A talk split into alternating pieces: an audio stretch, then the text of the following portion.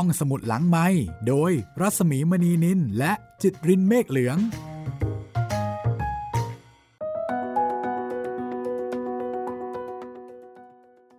สวัสดีครับ พบกับผมจิตรินเมฆเหลืองกันอีกครั้งในห้องสมุดหลังไม้นะครับ วันนี้เราก็กลับมาอีกครั้งหนึ่งในหนังสือ พูดต่างพบของครูข้างวังนะครับวันนี้เราก็จะกลับมาในเรื่องที่ชื่อว่า ชายปริศนาที่เราค้างกันไว้ตอนที่แล้วนะครับโอ้โหกำลังสนุกตื่นเต้นเลยแหม่ผมก็ตัดจบซะก่อนเนาะโอเคเรามาต่อกันในเรื่องชายปริศนากันแล้วนะครับ แล้ววันนี้เราก็จะมีอีกสองเรื่อง นั่นก็คือเรื่องที่ชื่อว่าจำพราก แล้วก็เรื่องที่ชื่อว่า เรื่องสุดท้ายของย่านะครับ แล้วก็เป็นเรื่องสุดท้ายของย่าจริง ๆ นะครับโอ้โหฟังแล้วก็ แอบเศร้าอยู่นิดนึงเนาะที่เราจะได้ฟังเรื่องของย่าเป็นเรื่องสุดท้ายแล้ว แต่ว่าไม่เป็นไรครับ คุณย่าจะอยู่ในใจของเราตลอดไป เอาละเรามาต่อกันกับเรื่อง ชายปริศนากันเลยดีกว่า เพื่อไม่ให้เป็นการเสียเวลาไปรับฟังกันได้เลยนะครับ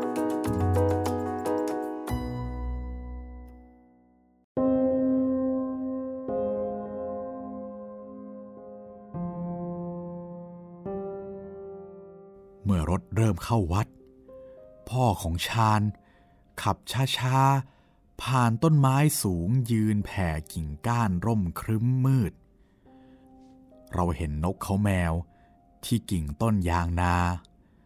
มันทำตาโตๆ ร้องเสียงอุกอุกอุกอุกพลิกหน้าตะแคงมองเราที่นั่งมาหลังรถกระบะ ผมแอบรีตา ไม่กล้าสบตามัน กลัวมันจะบินพับๆลงมาเกาะ โอ้ย ต้องตายแน่ๆ ทันทีที่รถมุ่งไปทางกุฏิเจ้าอาวาส เจ้าหมาวัดสามสี่ตัว มันวิ่งออกมายืนเรียงหน้ากัน แล้วมันก็หอนกันยาวๆ ร้องเสียงเบาเบารับช่วงต่อเนื่องกันเป็นทอดๆ เฮ้ย ไอหมาบ้า รถคนแปลกหน้ามาเดือๆอย่างนี้ พวกแกต้องเห่าสิเว้ยไม่ใช่หอน ผมด่าไอหมาที่ไม่รู้กาลเทศะไป แล้วอยู่ๆแต๋วก็พูดขึ้นมาว่า เหมือนหมามันจะเห็น ผมเลยใจหายวาบ ส่วนแบก็ไม่ได้พูดอะไร ได้แต่นั่งทำปากขมุบขมิบท่องคาถาชินบัญชร รถจอดที่หน้ากุฏิพ่อของชาญ ร้องเรียกเจ้าอาวาสสักครู่ท่านก็ออกมา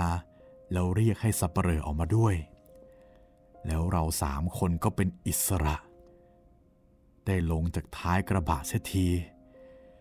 แม่ มันเหมือนยกคำพีผีดุออกจากอกเสียจริงเชียว เจ้าอาวาสให้ผมกับสับเปลอช่วยยกชานไปที่ใต้ถุนกุฏิ ผมใจหายวาบ ต้องเดินไปช่วยยกร่างของชาญดังคำสั่ง แล้วสับเปลอ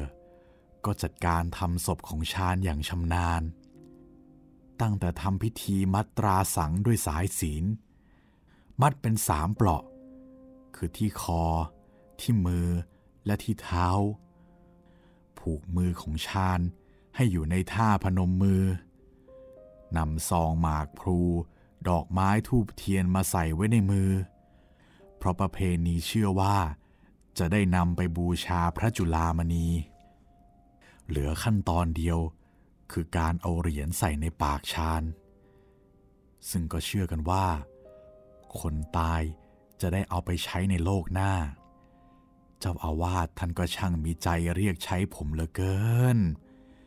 ท่านขอเหรียญจากพ่อชาญ แล้วก็เรียกให้ผมนำไปใส่ปากเพื่อนปะโถเอ้ยท่านเจ้าอาวาสทำไมท่านถึงได้ใช้ผมเยี่ยงนี้ ผมเดินไปข้างๆสับปะเหร่อคนนั้น แล้วก็กระซิบว่า เออช่วยทำให้หน่อยได้ไหมครับ ผมไม่ถนัดเลย เขาคงรู้ว่าใจผมไม่หนักแน่นพอ จึงจัดการนำเหรียญไปใส่ปากชาญให้เรียบร้อย ผมรู้สึกขอบคุณเขา แล้วก็ไม่อยากเข้าไปใกล้เจ้าอาวาสเกรงท่านจะเรียกใช้อีก แล้วขั้นตอนสุดท้าย คือการยกร่างของชาญใส่โลง เรากราบลาท่านเจ้าอาวาสราวเที่ยงคืนกว่า ผมนึกว่าจะเอาศพชาญไว้วัด ที่ไหนได้ พ่อกับแม่นำศพชาญไปจัดงานที่บ้าน บ้านของชาญเป็นบ้านไทยแบบชาวบ้านภาคใต้ เป็นบ้านไม้สองชั้น รอบบ้านมีต้นไม้ร่มครึ้ม เมื่อถึงบ้านก็ยกโลงเข้าไปไว้ในบ้าน คืนนั้นกว่าจะจัดการทุกอย่างเข้าที่เข้าทาง ก็ราวตีหนึ่งเศษ พี่สาวของชาญพาผมกับแบและแต๋วขึ้นไปนอนบนบ้าน เธอพาผม เข้าไปในห้องนอนของชาญ มีรูปของชาญที่สวมเครื่องแบบนักเรียนครึ่งตัวอยู่รูปใหญ่ ใส่กรอบติดอยู่ข้างฝา สายตาจ้องมาที่ผม เวลาเดินไปไหนราวกับชาญมองผมทุกฝีก้าว แล้วพี่สาวชาญก็พาแบกับแต๋วไปห้องข้างๆ ที่ติดกับห้องของชาญ ทั้งสองห้องมืดสนิท มีแต่ตะเกียงที่ให้แสงสว่างเท่านั้น ผม แบและแต๋วตกลงกันว่า เราทั้งสามคนจะไม่ขอนอนห้องใดห้องหนึ่ง ขอให้เรานอนตรงนอกชานที่โล่งๆกางมุ้งนอนในที่โล่งจะสบายใจกว่า และที่สำคัญ กรุณาอย่าพรากเราทั้งสามคนจากกันเลย ขอให้เราอยู่ด้วยกัน ขอนอนด้วยกันสักคืน เพราะเราเชื่อว่า คนเดียวหัวหายสองคนเพื่อนตายสามคนปลอดภัย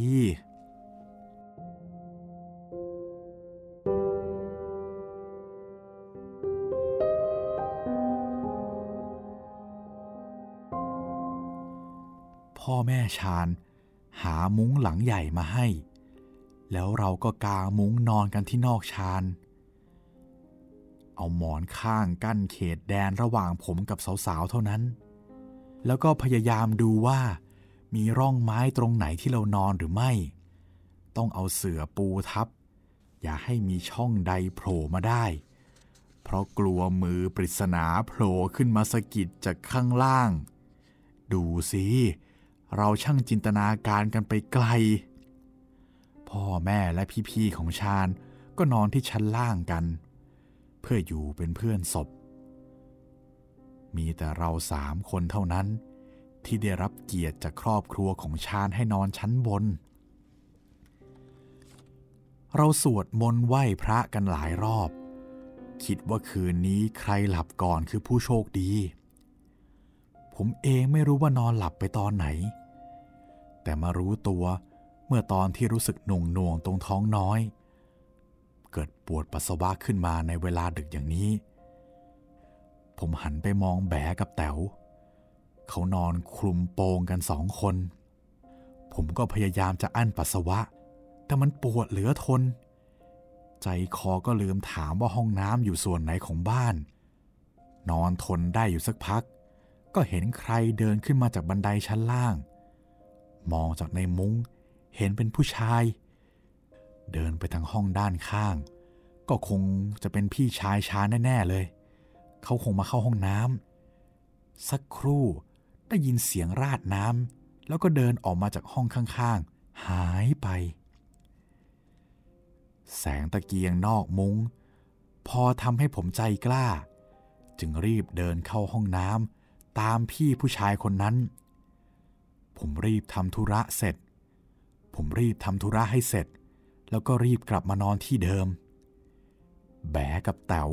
ยังนอนคลุมโปงเช่นเดิม ดูน่ากลัวกว่าคนตายซะอีก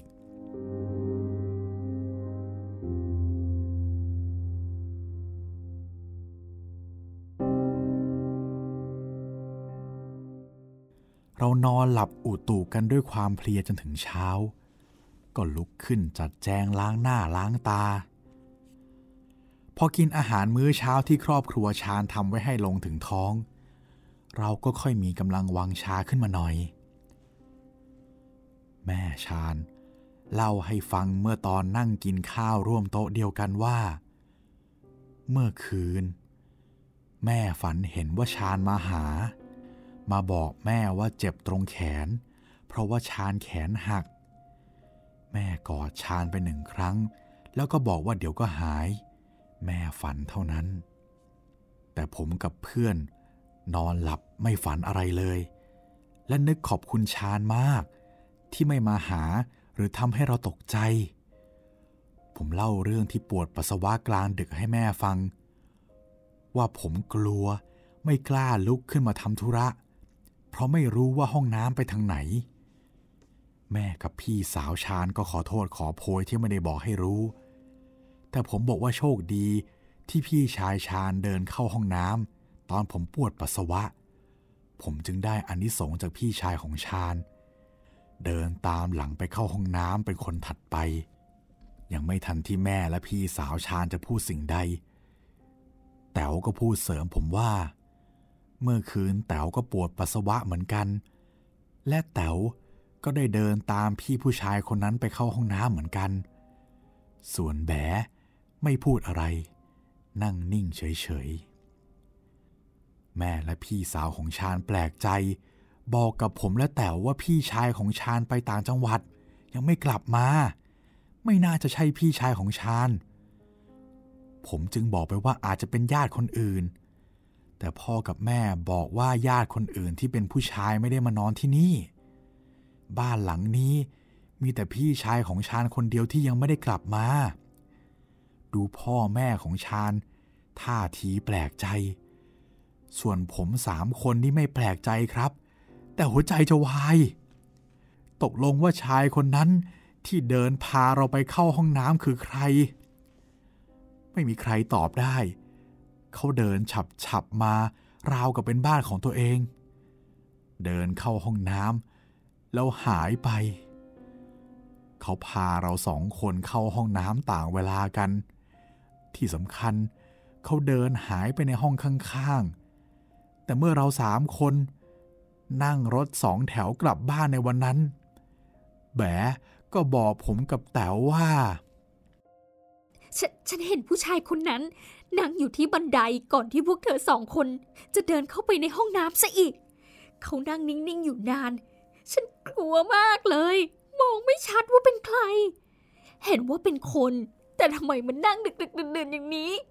ฉันเลยต้องนอนคุมโปลงตอนกลางคืน เรามองหน้ากันเลิกหลักทั้งสามคน แล้วตกลงว่าผู้ชายคนนั้น เขาคือใคร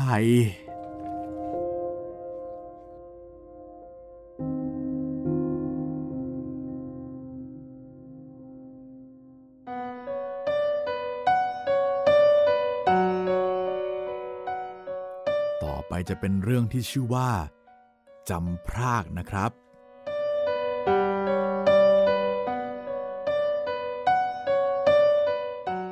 ผมมีน้องชายคนหนึ่งที่ผมรักมากที่สุดในชีวิต เขาเป็นญาติฝ่ายปู่ของผม ปู่ที่เป็นสามีคนแรกของย่า เขาเป็นลูกของลุงจิน ลุงที่มีศักดิ์เป็นพี่ชายของพ่อ น้องชายผม จึงควรมีศักดิ์เป็นพี่ผม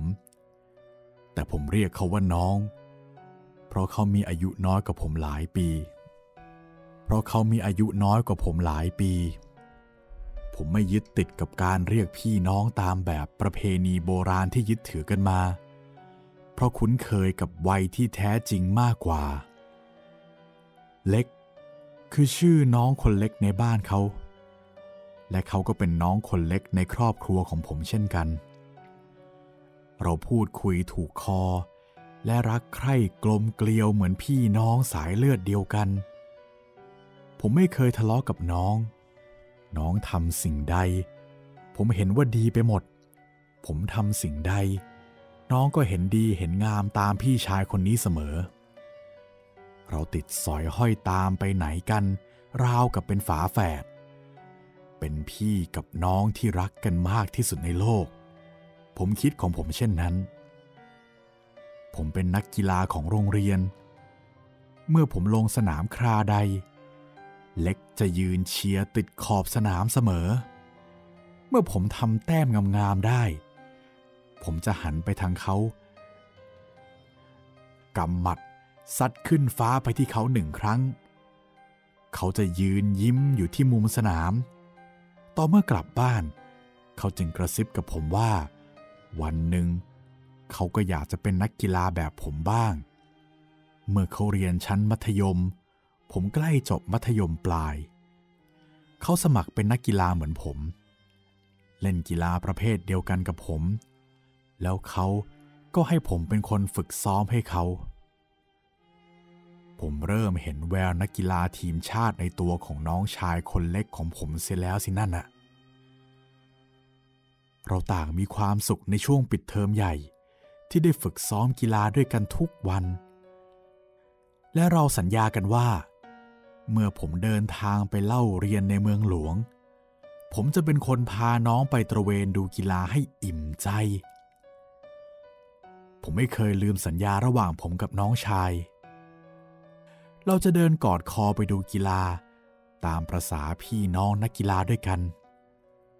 วันหนึ่ง น้องชายสุดที่รักของผม ขับรถมอเตอร์ไซค์ออกไปซื้อของที่ตลาด มีคนเมาคนหนึ่งขับรถยนต์ หักพวงมาลัยข้ามฝั่งมาชนน้องชายผม แล้วความฝันของพี่ชายกับน้องคนเล็ก ก็ดับลงในวันนั้นผม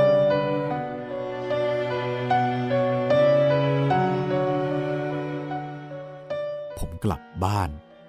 ด้วยหัวใจที่ร้าวแหลก ราวกับน้ำแข็งที่อยู่ในเครื่องปั่น ความฝันและความหวัง พังพินาศ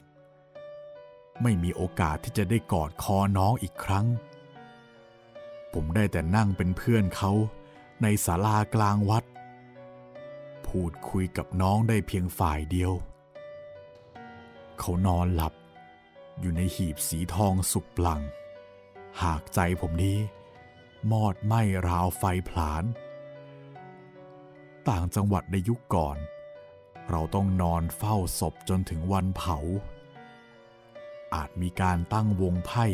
หรือว่าไฮโลของชาวบ้านในตอนกลางคืน เพื่อไม่ให้งานดูวังเวงจนเกินไป ผมนอนเฝ้าน้องชาย กับพี่ป้อม พี่ชายและเพื่อนของเขาอีกคนหนึ่งคืนแรกที่ผมนอนเฝ้าน้องชาย เมื่อราวเที่ยงคืน หมาในวัดมายืนเห่าและหอนที่หน้าศาลาหลายตัว ผมหันไปถามเพื่อนของน้องชายว่า คืนก่อนที่ผมมาเฝ้า มีเหตุการณ์แบบนี้บ้างไหม เขาบอกว่าไม่มี แต่คืนนี้ทำไมมันทั้งหอนและเห่าเสียงยาว แต่ทำไมคืนนี้มันทั้งเห่าและหอนเสียงยาว ผมคิดว่าน้องชายคงมาหาผม ผมจึงเดินไปเปิดประตูศาลาเก็บศพที่เราเฝ้ากัน ผมออกไปยืนนอกศาลา บรรยากาศมืดมิดไปทั่วทั้งวัด มองเห็นแต่ต้นมังคุดใบร่มหนาด้านหน้าศาลา ในใจคิดไปว่า ประเดี๋ยวน้องคงเดินออกมาจากใต้ต้นไม้ เขาอาจมาหาผม แล้วบอกว่าเจ็บตรงไหนปวดตรงไหน ผมไม่รู้สึกกลัว อยากพบน้องที่สุด แต่ทุกอย่างกลับเงียบ ไม่มีสิ่งใดปรากฏ หมาทุกตัวหยุดเห่า ผมยังยืนอยู่ที่เดิม ไม่รู้ว่านึกอะไรขึ้นมา ผมย่างเท้า เดินออกไปที่บริเวณต้นไม้ คิดว่าน้องคงหลบอยู่แถวนั้น แต่ก็ไม่มีสิ่งใดเช่นเดิม ในวินาทีนั้น ผมไม่รู้สึกกลัวน้องชายผม แม้ชีวิตเขาจะดับสูญแต่วิญญาณของเขายังคงเป็นน้องชายที่รักของผมเสมอ ผมไม่กลัว เมื่อไม่มีสิ่งใดปรากฏ ผมจึงเอ่ยขึ้นว่า พี่กลับมาแล้ว ไม่ต้องกลัวนะ พี่กลับมาแล้ว ไม่ต้องกังวลนะ นอนหลับให้สบาย พี่ยังรักน้องเสมอนะ แล้วผมก็เดินกลับเข้าศาลา เดินไปเคาะโลงศพของเขาเบาๆ บอกเขา มือนที่พูดตรงลานวัดเมื่อสักครู่ ป้อมพี่ชายของเล็กกับเพื่อนของเล็ก หันมามองผม แล้วเราก็อยู่ด้วยกันสามคนจนสว่างตลอดงานศพของน้อง ผมพยายามทำทุกอย่าง เพื่อให้เขากลับมาหาผม ไม่ว่าในสภาพไหน ผมก็รับได้ ผมไปนอนในกระต๊อบน้อยข้างบ้านที่สร้างไว้ให้น้องไปพักผ่อนหย่อนใจ ยามดึก ผมตื่นขึ้นมาโผล่หน้าออกมาดูบริเวณนอกกระต๊อบ ก็ไม่พบสิ่งใดผิดปกติ ต่อมาวันลาจากกันที่เชิงตะกอนผมจึงรู้ว่า เราต้องจากกันนิรันดรเสียแล้ว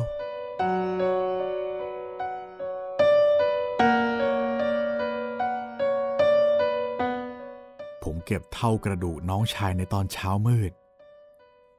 เก็บฟันซี่หนึ่งของเขาได้สับเปลอบอกว่า คุณคือคนที่ผู้ตายรักมากนะ เพราะเก็บฟันเขาได้ เพราะได้เพราะเก็บได้ฟันของเขา นี่คือความเชื่อของสับเปลอหรือคนยุคก่อน กลับมาคืนนั้น ผมฝันว่าเขามายืนมองผมอยู่ที่ประตูหน้าบ้าน เขายิ้มให้ผม หน้าตาน่ารักเหมือนเดิม ผมดีใจวิ่งไปกอดเขา ถามเขาว่าเจ็บมากไหม เขาไม่พูดอะไร สายหน้าเบาๆ แล้วยิ้มให้ผมอีกครั้ง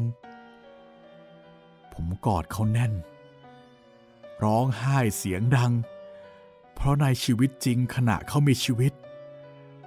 ผมไม่เคยได้กอดน้อง ไม่เคยแสดงความรักต่อเขา จะแอบกอดเขาก็เมื่อเขาหลับแล้วเท่านั้น ผมไม่รู้ว่าเสียงร้องไห้ของผมดังขนาดไหน แต่ย่ารู้ว่า คืนนั้น ผมนอนหลับ แล้วละเมอร้องไห้เสียงดัง จนย่าตกใจตื่น แต่ไม่กล้าปลุกผม เพราะรู้ว่า ผมเพิ่งพบกับความสูญเสียที่ยิ่งใหญ่ที่สุดในช่วงนั้น ผมคงนิ่งเงียบ และไม่ค่อยกินข้าวกินปลาไปหลายวัน จนวันหนึ่ง ผมนั่งเงียบๆอยู่ใต้ต้นฝรั่ง ที่ข้างบ้านย่า ใจเหม่อลอยไปเรื่อยเปื่อย แล้วย่าก็ค่อยๆ มานั่งใกล้ ๆ ผม นั่งเงียบๆเป็นเพื่อนผมพักหนึ่งโดยไม่พูดอะไรกัน แล้วผมก็เริ่มสะอื้น น้ำตาไหลไม่หยุด ย่ายืนผ้าเช็ดหน้าสีขาวที่ย่าชอบเน็บไว้กับตัวมาให้ผม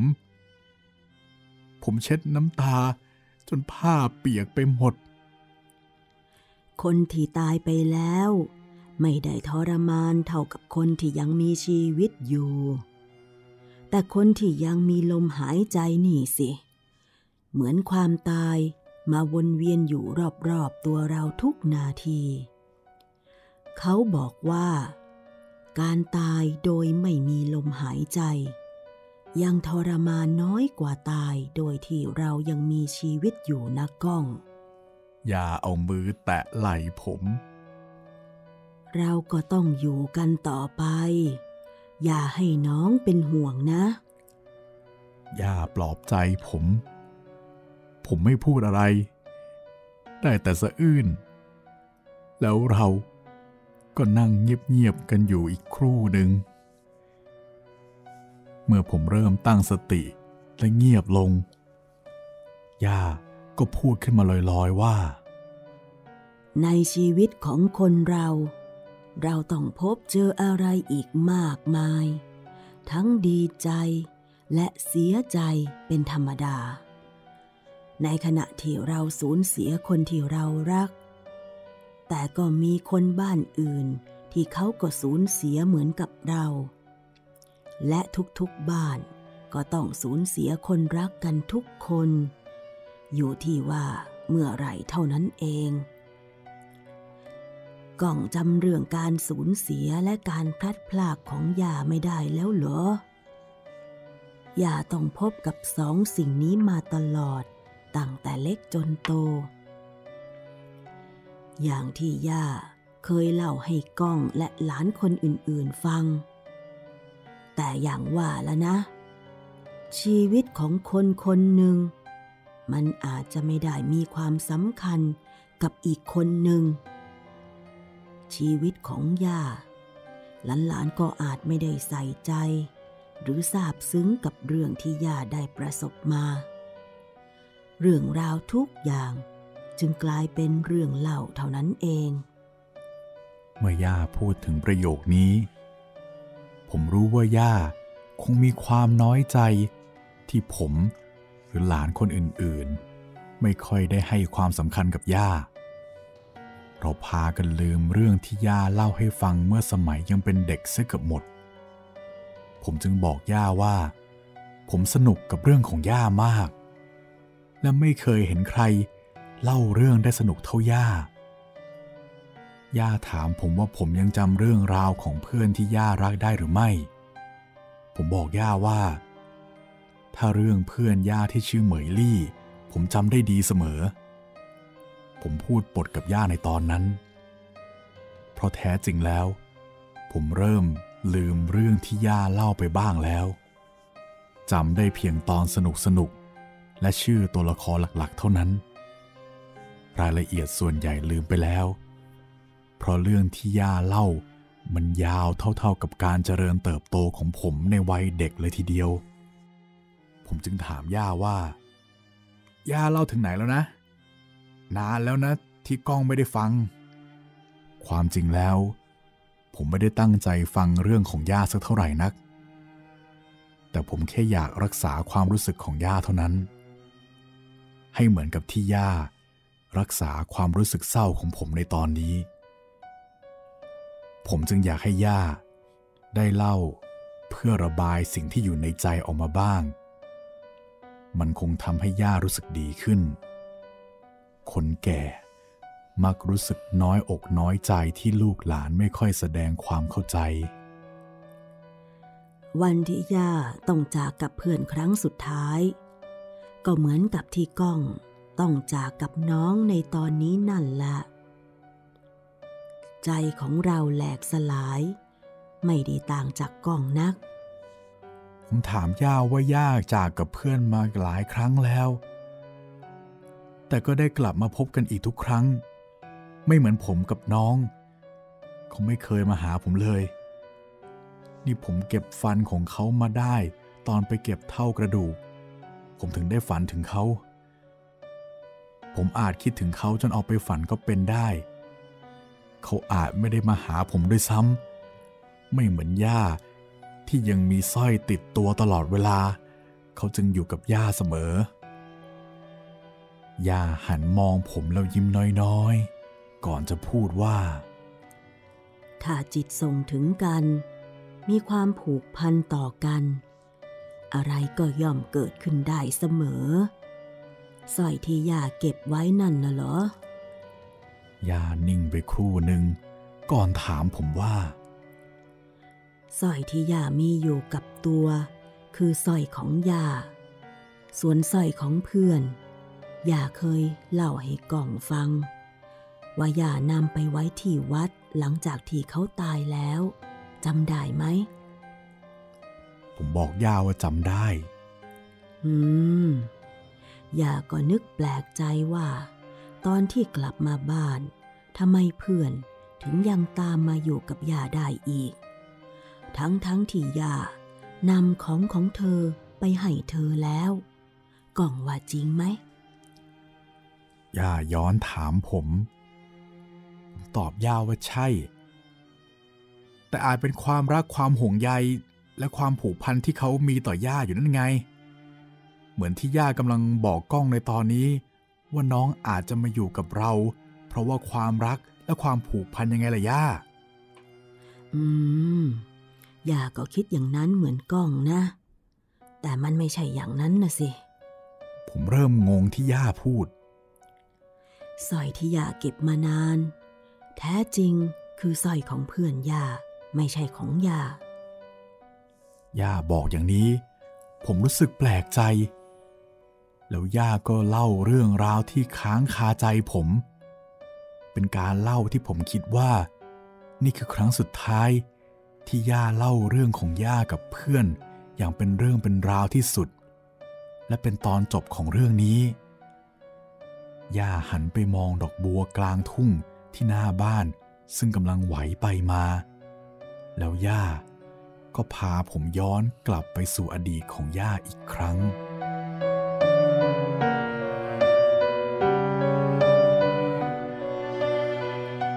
ย่าจำได้ว่า ย่าเคยเล่าเรื่องแม่ซื้อของทวนให้กล่องฟังเป็นเรื่องสุดท้าย แล้วย่าก็ไม่ได้เล่าให้กล่องฟังอีก มันคือช่วงสำคัญที่สุดที่ย่ากับเพื่อนต้องจากกันตลอดไป แล้วเราอาจจะไม่ได้กลับมาพบกันอีก ทวนมีแม่ซื้อที่คอยดูแลมานานหลายปี จนรู้ความ พูดคุยกับผู้ใหญ่เข้าใจและรู้เรื่องดีแล้ว วันหนึ่ง ทวนเดินมาบอกย่าว่า แม่อีกคนหนึ่งที่ในครัว คือแม่ซื้อ หรือแม่เหมยลี่ของทวน เขาร้องไห้อยู่ที่ข้างครัว ทวนบอกว่า แม่ข้างครัวร้องไห้มาหลายวันแล้ว ให้ย่าไปช่วยแม่ข้างครัวด้วยย่าฟังทวนพูดแล้วนึกไม่สบายใจว่า เกิดอะไรขึ้นกับเพื่อนของย่า ย่าจึงจุดธูปขอให้เจ้าที่เปิดทาง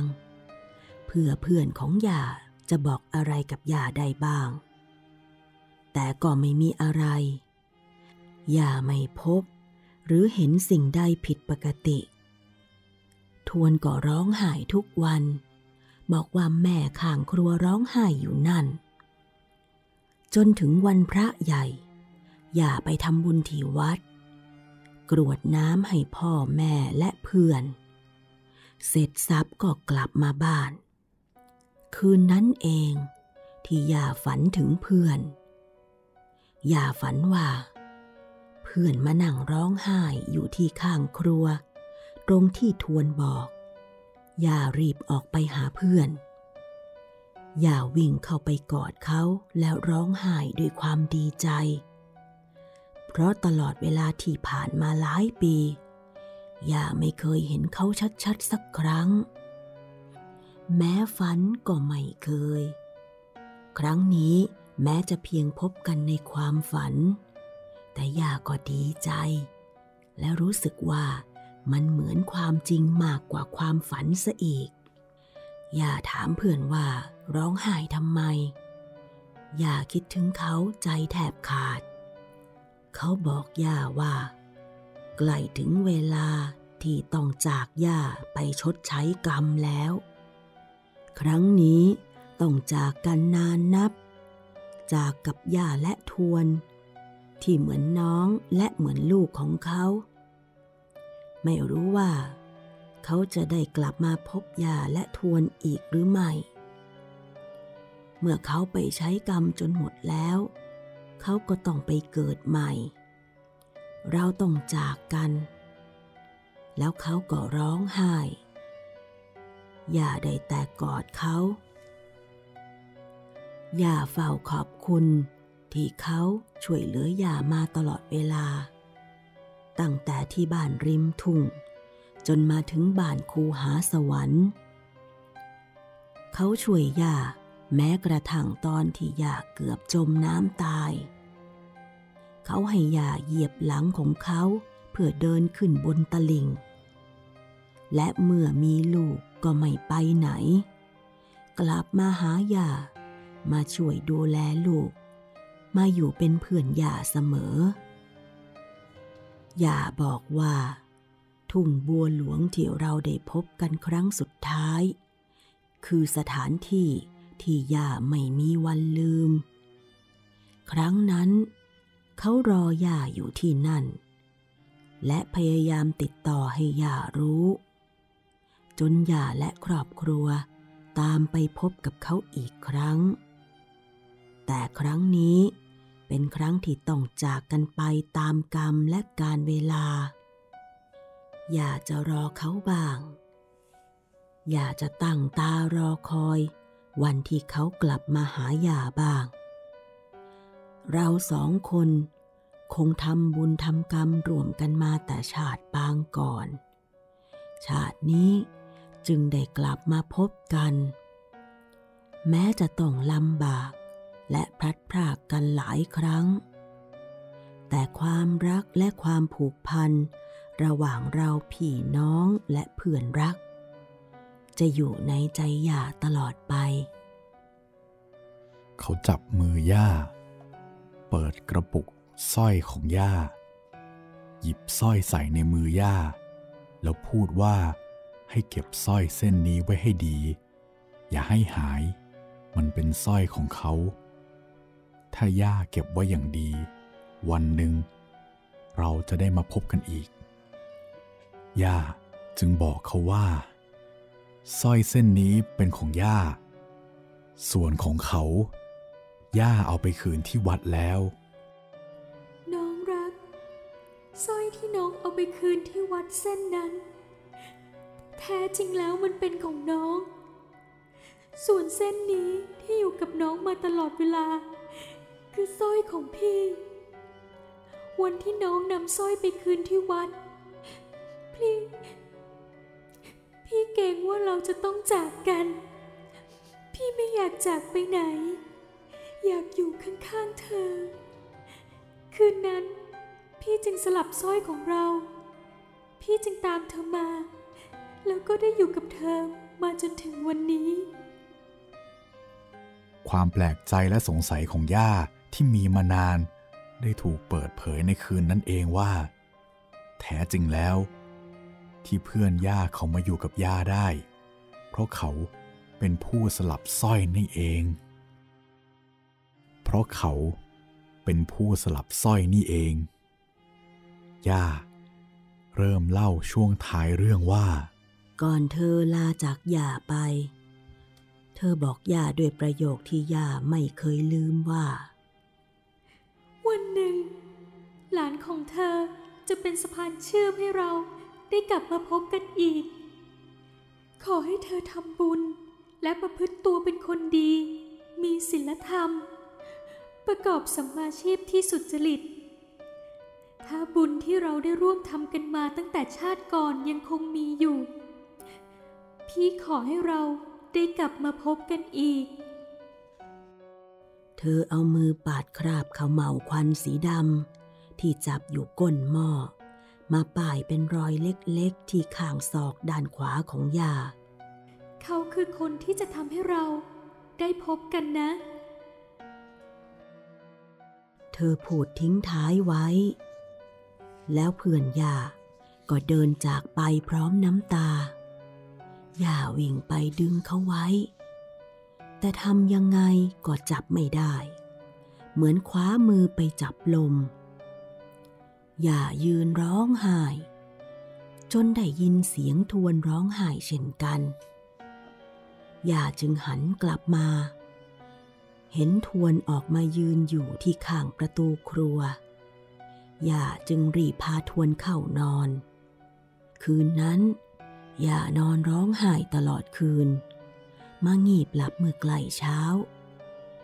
พอตื่นก็นั่งทบทวนว่า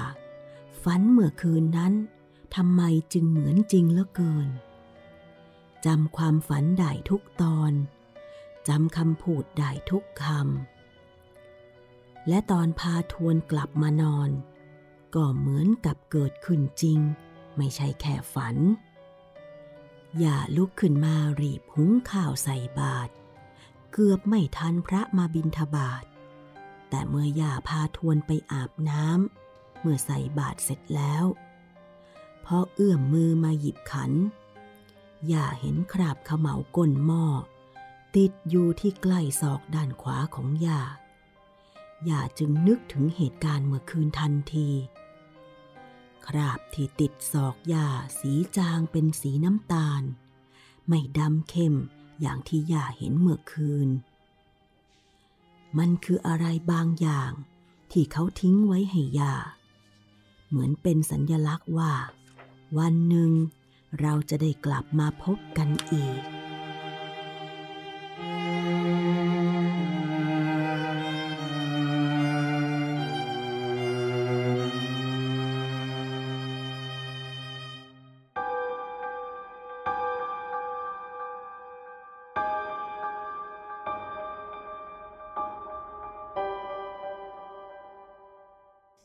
ต่อไปจะเป็นเรื่องที่ชื่อว่า เรื่องสุดท้ายของย่านะครับ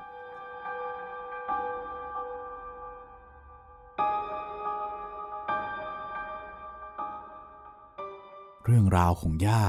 ทิ้งปริศนาไว้ให้ผมได้คิดอีกครั้ง แต่น่าแปลกที่ย่ายังมีความหวัง ตั้งใจรอเพื่อนอยู่อีก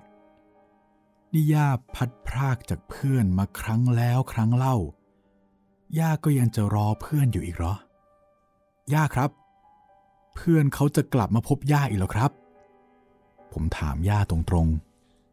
อาจจะใหม่แล้วล่ะ แต่ที่ย่าอยู่มาได้จนวันนี้ เพราะย่ามีความหวังนะลูกๆย่าพูดประโยคคมๆทิ้งไว้ให้ผมคิดก้องรู้ไหม หลังจากที่เพื่อนย่าจากไปแล้ว ย่าได้ตักบาตรให้เพื่อนทุกวัน แต่ระยะหลัง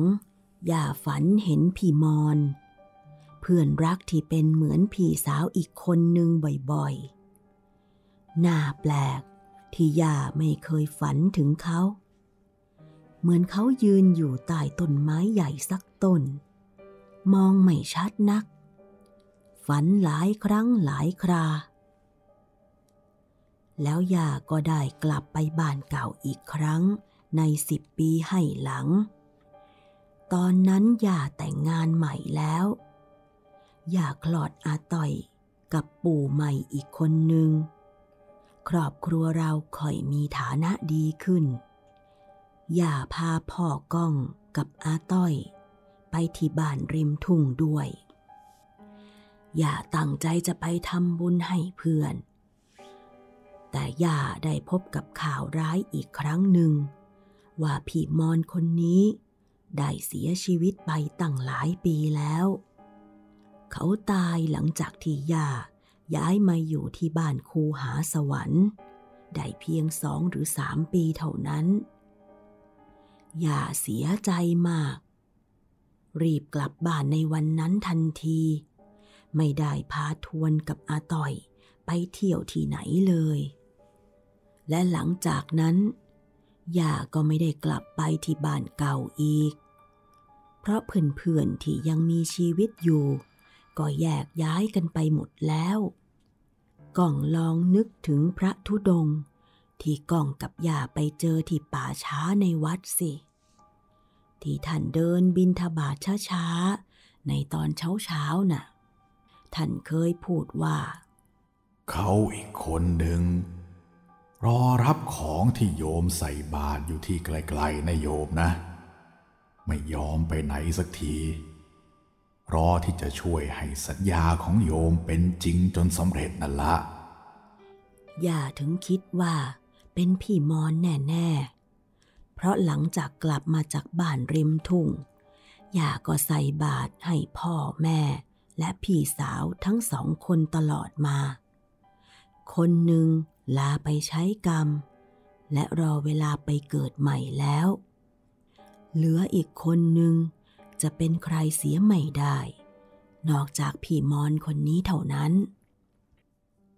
ผมกำลังจะลืมเรื่องราวตอนเก่าๆของย่าไปแล้วสิ แต่พอย่าเล่ามาถึงตอนนี้ ผมเริ่มคิดว่า มันช่างน่าติดตามมากทีเดียว นี่ไม่ใช่นิทานเสียแล้ว หากเป็นนิยายเรื่องยาว ที่ย่าใช้เวลาเล่านานหลายปี ไม่รู้จะถึงตอนจบเมื่อไหร่อ้อ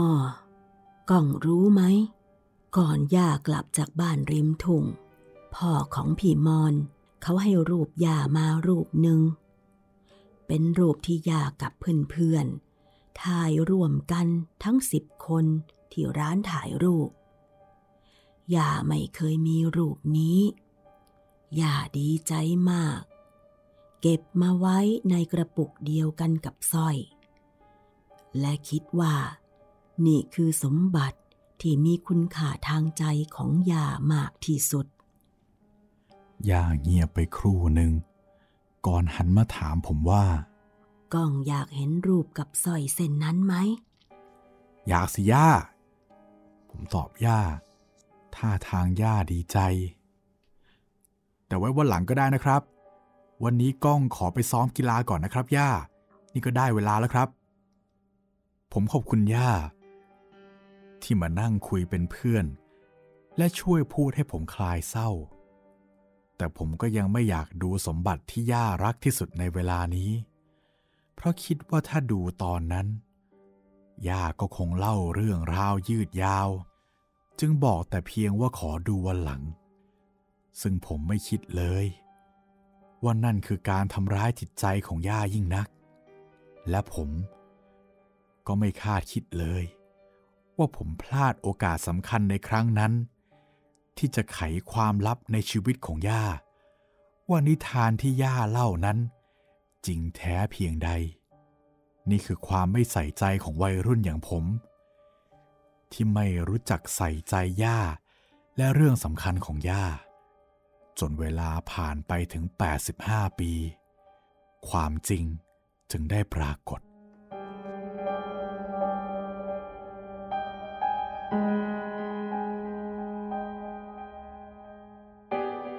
ก็จบลงไปแล้วนะครับสำหรับผู้ต่างพบของเราในวันนี้ โอ้โห ก็ยังคงน่ากลัวเหมือนเดิมนะครับสำหรับเรื่องเล่าของครูก้อง แล้วก็ต้องย้ำกันไว้อีกครั้งหนึ่งนะครับ ว่าพอจบเล่มของผู้ต่างพบแล้ว เราจะหยุดพักรายการกัน จนกว่าพี่หมีรัศมีมณีนินของเราเนี่ยจะกลับมาจัดรายการได้นะครับ ระหว่างนี้ก็เราจะมีเรื่องใหม่ๆ ที่ไม่เคยขึ้นในเว็บไซต์ หรือว่าในแอปพลิเคชัน มาให้ทุกคนฟังแน่นอนครับสำหรับวันนี้ผมก็ต้องลาไปก่อนนะครับ สวัสดีครับ